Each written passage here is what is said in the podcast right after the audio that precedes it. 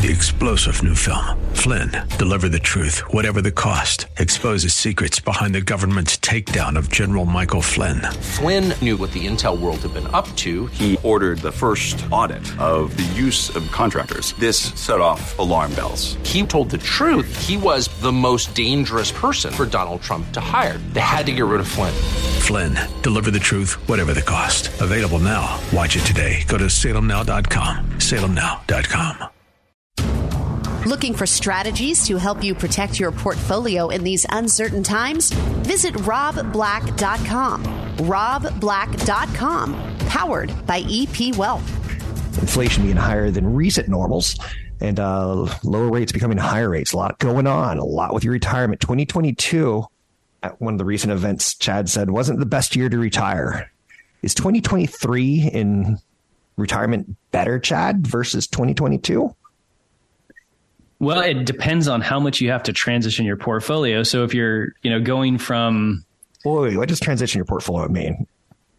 So you transition your portfolio really should start with an eye for 10 years away from your retirement. Okay. You go from, honestly, I think that having, even when you're younger, 5 or 10% exposure to some bonds is okay, because that way, if the market drops, you have something that you could sell to buy more stocks at a bargain discount. But I don't care how somebody, if they're fairly aggressive throughout their retirement until they hit 10 years from retirement, then they have to have this thing in their head that they says, okay, by the time I retire in 10 years, how am I going to get to a portfolio where I have not expenses, but 2 to 3 years worth of portfolio draws in safe money.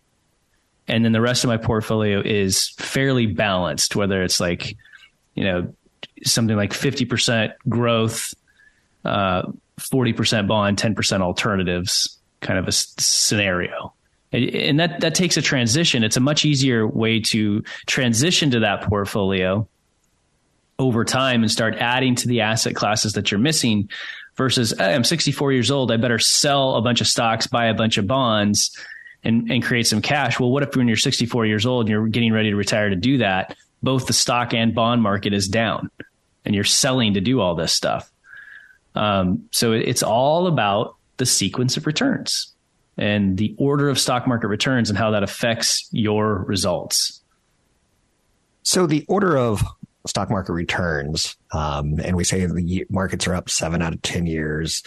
Is that part of what we need to get right when we do our jump into retirement, or should it be more of a walk into retirement versus a jump? It should be a walk into retirement, okay. Especially over, maybe a speed walking race between 5 years to retirement. I'm with really you. Moving your hips really funny, but you're getting to that point where you're getting there. Is that still an Olympic sport? I don't know, but it just kind of the old visuals just popped into my mind as I said that. Those are always really funny to watch. Entertaining for sure. What else do we need to know? Like bonds are doing well this year. Is now the year to lock in everything that we can lock in? Because I am hearing some chatter about people trying to say, this is it. This is my time to be safe for a long period of time. Well, I mean, right now we've got bonds that have maturities of 2 years or less, 4 to 4.8%. And the reason why you don't want to lock all of your money there is because in 2 years, if interest rates are a lot lower because the Fed's had to turn around and fight a recession, you have a huge amount of reinvestment risk, right?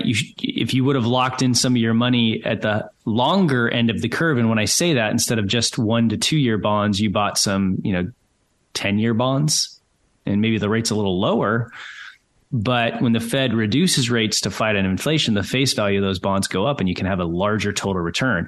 So you still need to go for that total return play. It's not all of your money in short-term bonds right now. I think that would be a mistake. It's a very diversified bond portfolio. And for those people that have over $1 million invested, carving some of that out to buy individual bonds is key. Just like I think for larger portfolios above 2 million, having alternative investments, whether it's direct lending, real estate, private equity and those things is also important. The idea of sequence of returns, Rob, is 2022 is a perfect example where stocks and bonds can go down together. So the first step in fighting sequence of returns is a very detailed cash flow model that says These are all my expenses. This is my income from Social Security and pensions, my income from dividends and interest. How much principal do I need to draw every year out of my portfolio to survive? And I want 2 to 3 years worth of that in safe money so that I can fight a year like 2022 when stocks and bonds are down at the same time. It doesn't happen often, but when it does, if you draw when they're both down, the math can really work against you for the next couple of decades.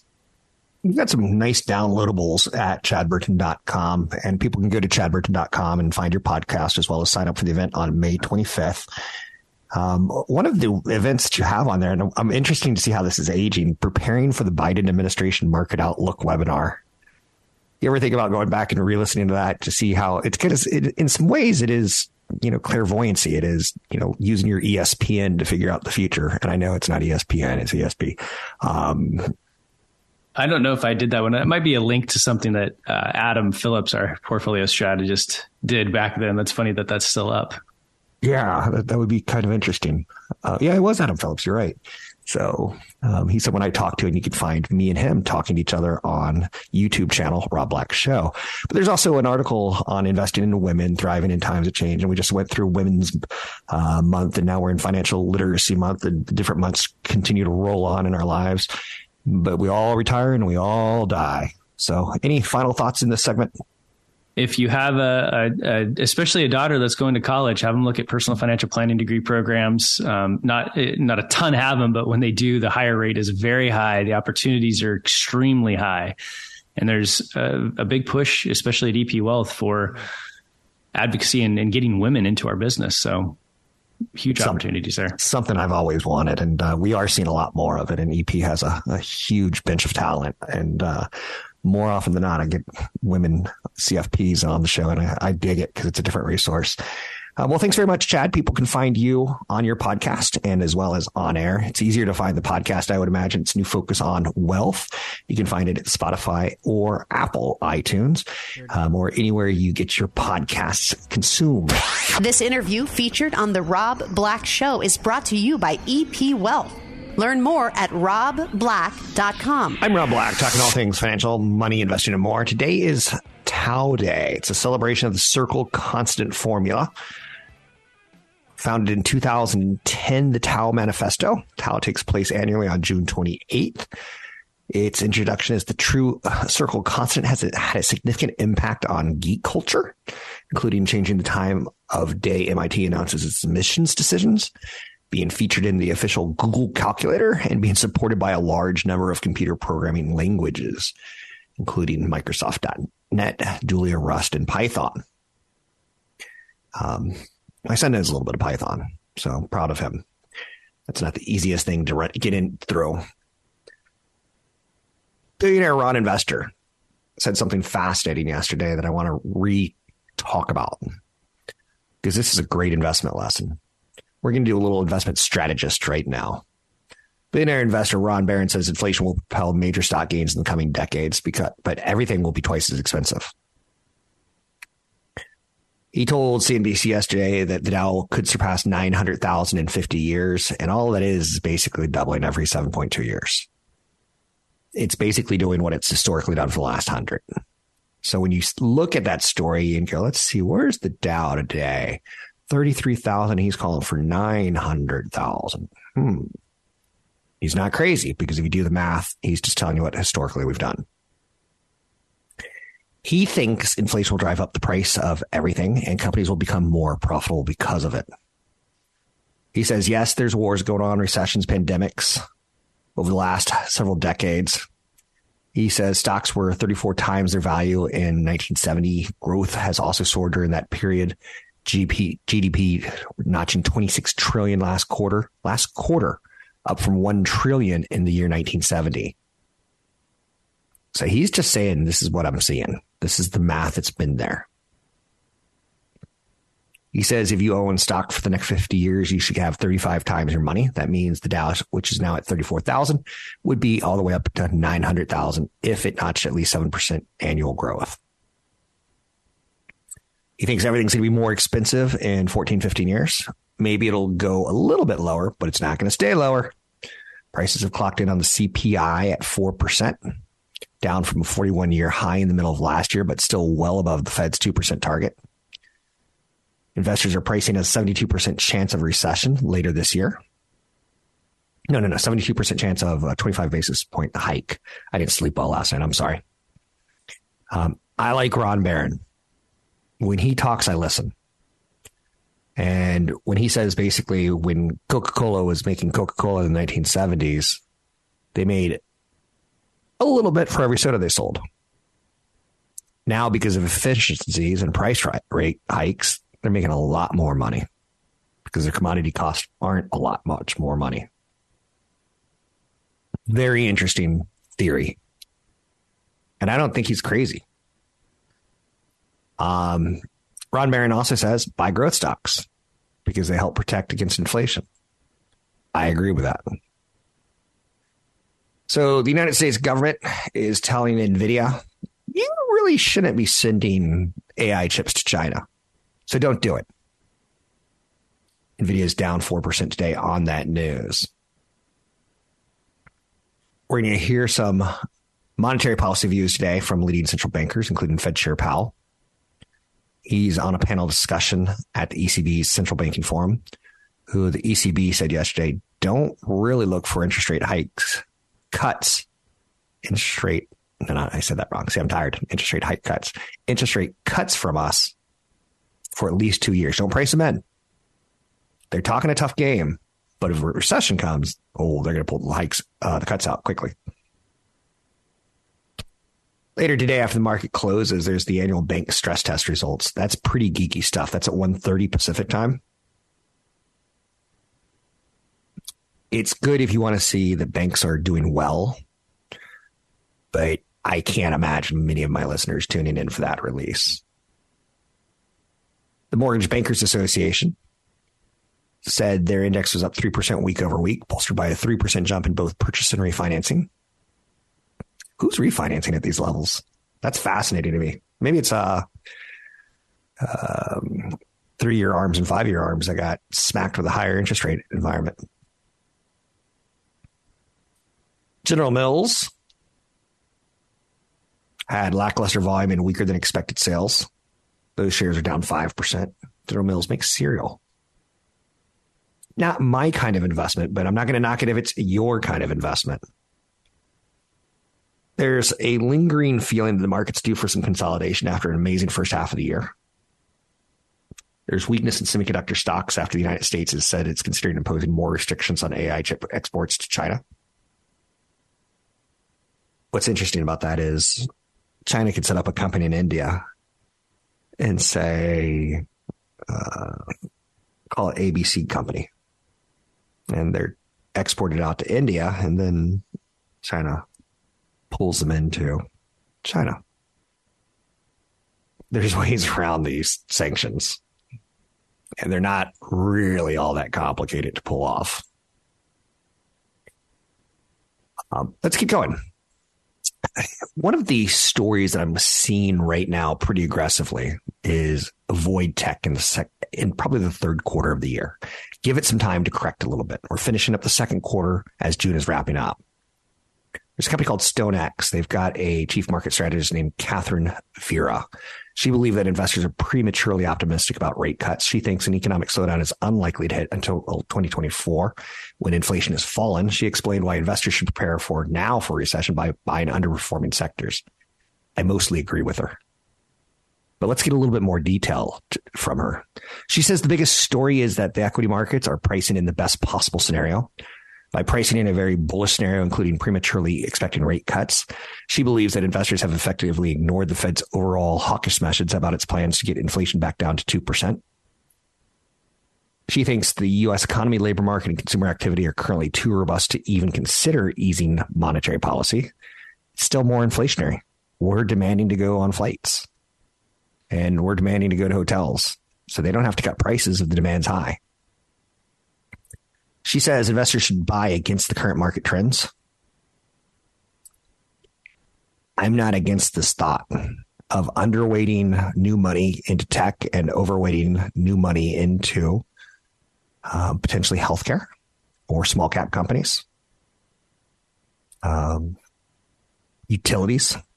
It's a good time to start accumulating defensive positioning in sectors that have not done well year to date, she says. The recession historically sees things like consumer staple stocks, utilities, and healthcare do well. You'll want to rotate out of any speculative small cap names. Just kind of went along with the upside in the AI rally, but she's not against small cap as a sector. She says now it's time to be defensive. I dig her saying that. Another analyst that I follow, a guy named Kevin Rendino, he believes microcap stocks are set for a huge turnaround. That's too much risk for the average person. But the way he talks about it, he really likes the Russell 2000. And he thinks investors are avoiding smaller stocks as if it's a 2008 style recession's coming. Smaller companies tend not to have international exposure, so they'd be exposed to the recession if it happens in the United States. But he's got some pretty interesting picks like Potbelly. They're a sandwich shop. He thinks it's going to be up big. Interesting, right? A sandwich, a Subway, sub shop. It's not my kind of investment, but I get it. Potbelly. I'm Rob Black. What's the best way to choose a financial advisor? Download our guide at RobBlack.com. That's RobBlack.com. Powered by EP Wealth. I don't know how much longer I'm going to be doing this. At least 2.5 more years. But I'm getting to the age where I would like to find a younger, smarter, faster Rob Black. Shall we call Rob Black 2.0 to take this over? But I don't know. We'll see. Something that you don't realize is I've missed a lot of time with my kids in the morning. We were getting ready for camps today, and I'm on the radio. And sometimes I get a little sad about that. So Bud Light is making my day a little bit better, though. And stick with me on this one. I don't drink Bud Light. I'm an IPA kind of guy. Bud Light's offering deep rebates on products for 4th of July. Wait. There's rebates on beer? Yeah. Making them almost free. So you could almost get a free 15-pack of Bud Light for the holiday. The brand is trying to prop up sales after a boycott knocked it off its perch as America's best-selling beer. Owned by Anheuser-Busch InBev, ticker symbol BUD, B-U-D. Stock looks attractive. I'm not going to buy it, but you could take a look. I don't think it's a bad idea. Bud Light is offering a rebate of up to $15 on purchases of 15 packs. Wait, what? America's going to get drunk for the 4th of July. Get ready. So this is a 15-pack of Bud Light, Budweiser, Budweiser Select, Budweiser Select 55. Rules will vary state by state, but the rebate applies to purchases between June 15th and July 8th. In some cases, a 15-pack of Bud Light sells for less than $15. Thus, that could make the beer practically free when the rebate is applied. You're going to have to mail something in, probably, or maybe you can do it online. But holy mackerel. I never thought I'd be doing that story, right? Is that fair? Let's see. What else do we have? Jerome Powell is a little bit of a Debbie Downer today, but not bad. He is talking about we did hold rates in June, but he says he wouldn't take future consecutive rate hikes off the table. I think there's only 2 more rate decisions before Halloween, which is interesting to note. So they want inflation to come down to 2%. That's what they're saying. That's what they're standing by. And the stock market up 30% in the first half of the year in the NASDAQ and up 12% in the first half of the year on the S&P 500. It ain't making them happy. I've been skimming some profits, and I could buy a boat. I can buy a house. I can buy a car. I can inflate the price of things because the stock market's done so well this first half of the year. Allbirds is doing something kind of goofy. They're trying to win back Silicon Valley with a weird sock shoe. The brand calls it the Moonshot. It's a culmination of years-long effort to cut carbon from its business. Allbirds is seeking to stage a comeback, but reaction to the design online has been muted.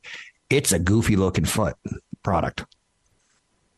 But it shows you again how important product is to companies. The world's first ever carbon-neutral shoe. It's a space-age knit boot called the Moonshot. They're hoping a lot of tech bros and finance guys talking about the shoe's comfort and eco-friendliness will be enough to get it moving. I don't know. Interesting, in the world of technology, Samsung is going to begin making the world's most advanced mobile chips in 2025 as the battle with Taiwan semi heats up.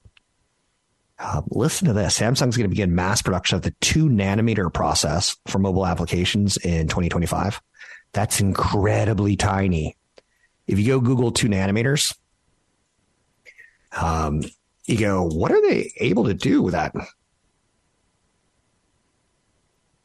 And it's all about mobile phones. 2-nanometer process is the next metal oxide semiconductor field effect transistor die shrink after the 3-nanometer process is mastered. And when you start looking at this, we were at 5 nanometers in 2020, 3 nanometers in 2022, 2 nanometers in 2024, 2025. You can get much more efficient and much faster applications. So Samsung is going as far as to say, here's the roadmap. Samsung has a chip manufacturing business known as a foundry. So they make semiconductors for other companies. Some companies like Qualcomm will say, hey, we could tell you what we want. We could draw a picture of it, but we don't have the machines to make it. Samsung makes it. That's the foundry. Samsung's trying to catch up to Taiwan's semiconductor in the manufacturing process. They're big competitors. Samsung is a big diversified tech company. It's not just the phones. They're also making semiconductors. For reference, Apple's latest iPhone processor is using a 5-nanometer process. High-performance computing refers to chips for data centers to train and deploy artificial intelligence. They're expecting the phone chips will be ready in 2025 and the high-performance artificial intelligence chips in 2026 and for automotive cars in 2027. Throwing a little tech talk down on you just to say, you know, this is real stuff and companies continue to innovate. When we broke the 10 nanometer, that flipped out a lot of people. It's quite impressive. Transistors 1 atom thick and 10 atoms wide were made in 2008. They were carved from graphene, a potential alternative to silicon, and at the basis of future computing. Graphene is a material made from flat sheets of carbon in a honeycomb arrangement. A team in Manchester, University of Manchester, they've used graphene to make some of the smallest transistors ever. Devices only 1 nanometer across that contain just a few carbon rings. Now, again, you're talking about 1 atom thick. If that doesn't blow your mind, I don't know. I know your mind was Barbie stats earlier in the show.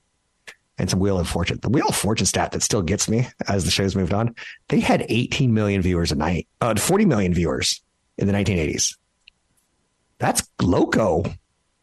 That's crazy. That's basically not 40% of a Super Bowl every night. Chuck. I used to watch when Chuck Woolery was the host. Everyone thinks Pat Sajak was the original, but it's not true. It's not true. I'm old school. You can find me online at Rob Black Show, Twitter, Rob Black Show, YouTube, Rob Black Show. I'm Rob Black. Don't want to work forever? Check out the Retirement Planning Guide on RobBlack.com. That's RobBlack.com, powered by EP Wealth. So let's talk a stock idea theme. I'm a big believer in something called total addressable market. Go look up the concept and play with it and make it your own. I think Spotify has a large total addressable market. I think Apple's installed users on iOS has a large total addressable market.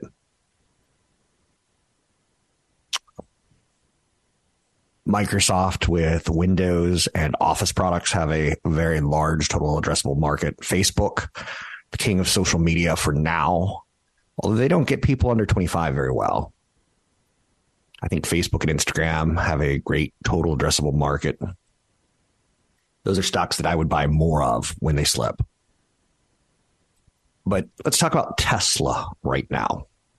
Their superchargers are poised to roll, and let's play with this idea that they could become the gas station de facto standard in the United States for electric vehicles. Wow. That should have just blown your mind. They could not put every gas station out of business, but they're certainly leaning that direction for dominance in EV charging. Rivian is the third U.S. EV maker to announce that it will start using Tesla charging ports on its vehicles so owners can take advantage of Tesla's growing network of fast chargers. Fast chargers are not worth using from 9 a.m. to 9 p.m. Fast chargers are great from 9 p.m. to 6 a.m. or whatever the model breaks down best. It's cheaper. That's what you're trying to do, is get a charge that's cheaper. So if I ever have to charge, I'm like, hey, honey, can I take a book and go charge for an hour? And she's like, go ahead. So I do it at night. I'm cheap. So Tesla chargers are poised to rule. That's an amazing start. Rivian, the third U.S. automaker to announce that it's going to start using Tesla charging ports so you can take advantage of Tesla's growing fast charger networks. I live near San Rafael, and a new Tesla charger superstation just went in to basically the last stop before you drive to the coast. And once you drive to the coast, there ain't no fast chargers. So for those of you who want to visit the ocean, it's a 20-minute drive, 25-minute drive. And if you miscalculate your electric vehicle, you're like, uh-oh.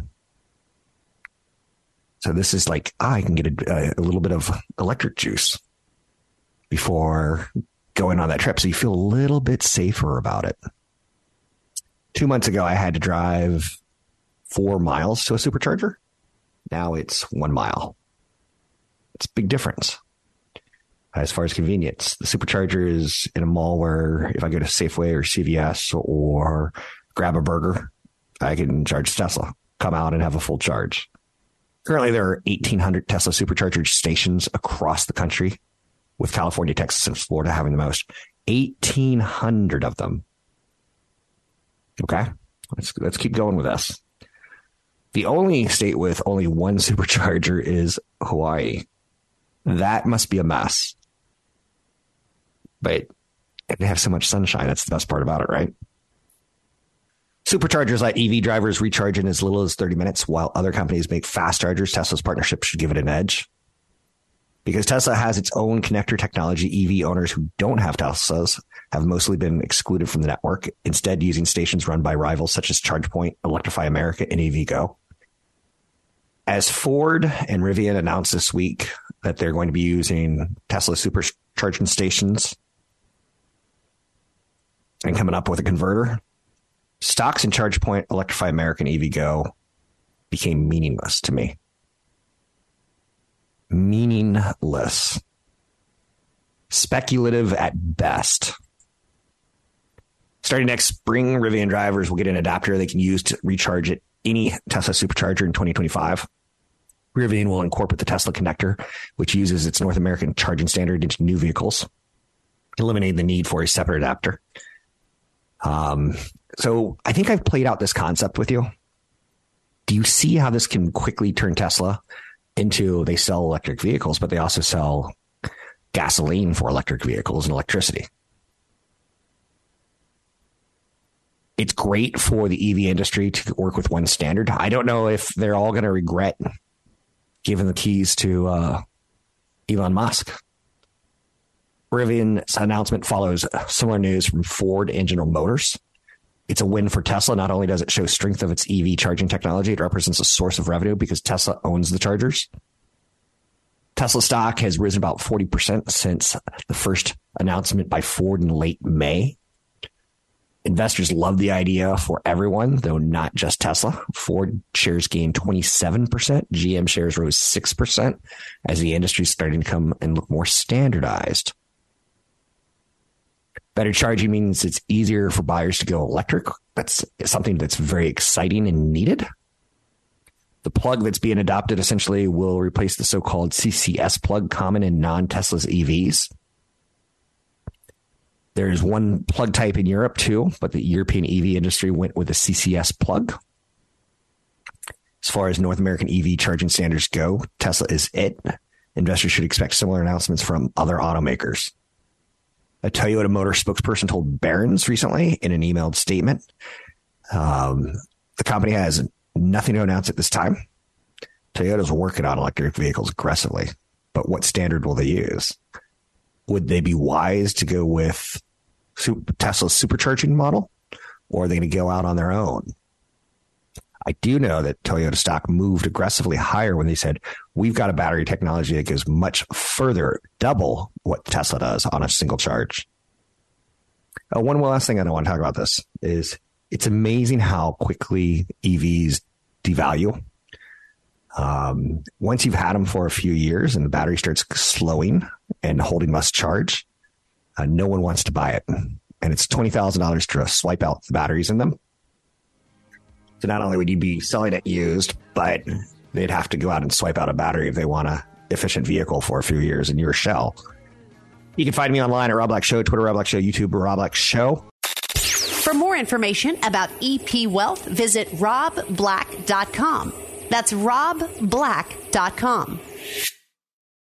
3-star General Michael J. Flynn, head of the Pentagon Intelligence Agency, knew all the government's dirty secrets. He was one of the most respected generals in the military. Flynn knew what the intel world had been up to. He understood its funding. He ordered the first audit of the use of contractors. This set off alarm bells.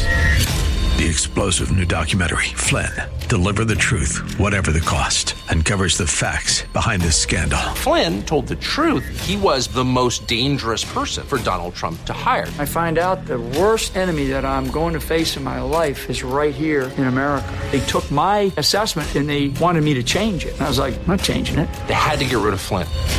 With in-depth interviews, archival footage, and never-before-seen personal records of the man behind the headlines. I just felt like I was drowning. Flynn, Deliver the Truth, Whatever the Cost. Available now. Watch it today. Go to SalemNow.com. SalemNow.com.